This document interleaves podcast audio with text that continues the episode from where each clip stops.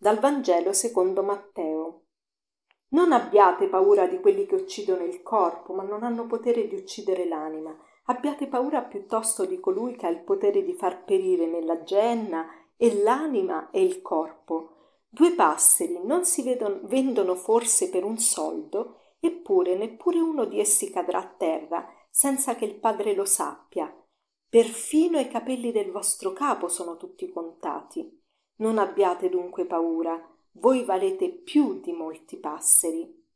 Questo bellissimo brano del Vangelo secondo Matteo è molto legato alla prima lettura della liturgia di oggi, che eh, continua a narrare la storia di, di Giuseppe e di Giacobbe. Giacobbe aveva tanti figli e aveva avuto Giuseppe in vecchiaia, per cui eh, Giuseppe eh, era visto dal padre con un occhio di riguardo, così che i fratelli di Giuseppe erano piuttosto invidiosi di lui e mm, decidono di ucciderlo. Poi eh, in realtà preferiscono guadagnare dei soldi eh, e quindi risparmiano la vita di Giuseppe e lo vendono.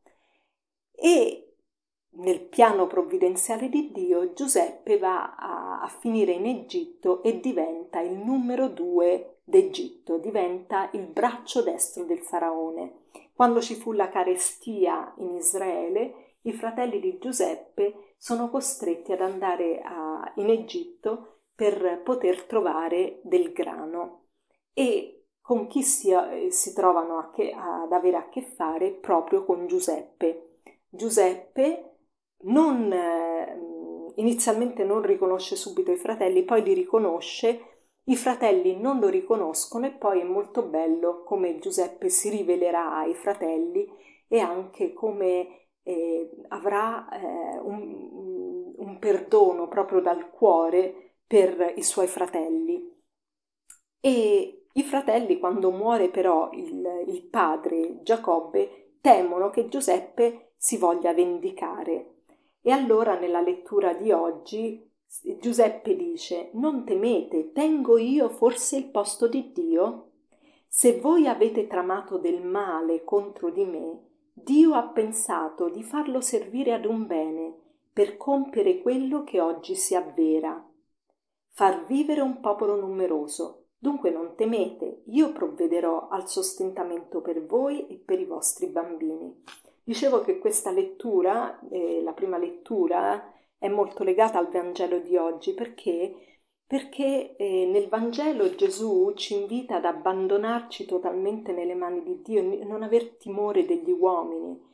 E, e così eh, Giuseppe invita i fratelli a non temere per la loro vita perché Giuseppe dice Tengo io forse il posto di Dio? Cioè Giuseppe preferisce lasciare a Dio il giudizio verso i suoi fratelli, quindi non si vuole vendicare.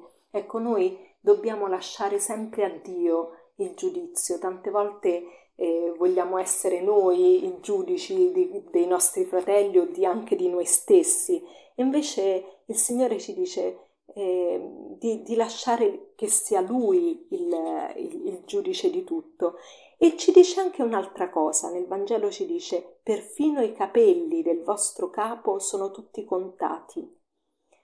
Siamo nelle mani di Dio, noi non abbiamo un granché di potere eh, sulla nostra vita, non siamo i padroni della nostra vita e tantomeno della vita degli altri, per cui dobbiamo soltanto abbandonarci nelle mani del Signore. Tante volte ci sono delle situazioni inattese e, e questo ci fa un po' paura perché eh, noi vorremmo avere un po' tutto sotto controllo, il nostro futuro, sapere, organizzare, fare. Eppure eh, anche quando ci proviamo le cose spesso non vanno come vorremmo noi.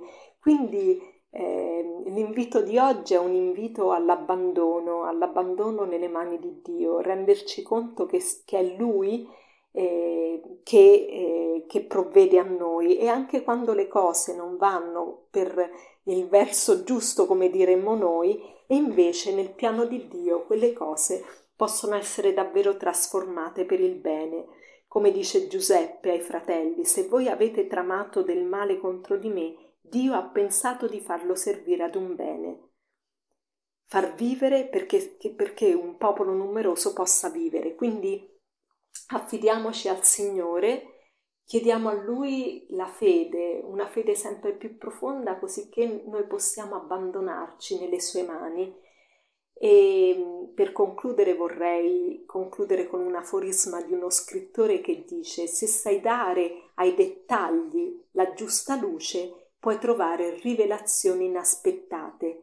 Se sai dare ai dettagli la giusta luce, puoi trovare rivelazioni inaspettate. Buona giornata a tutti.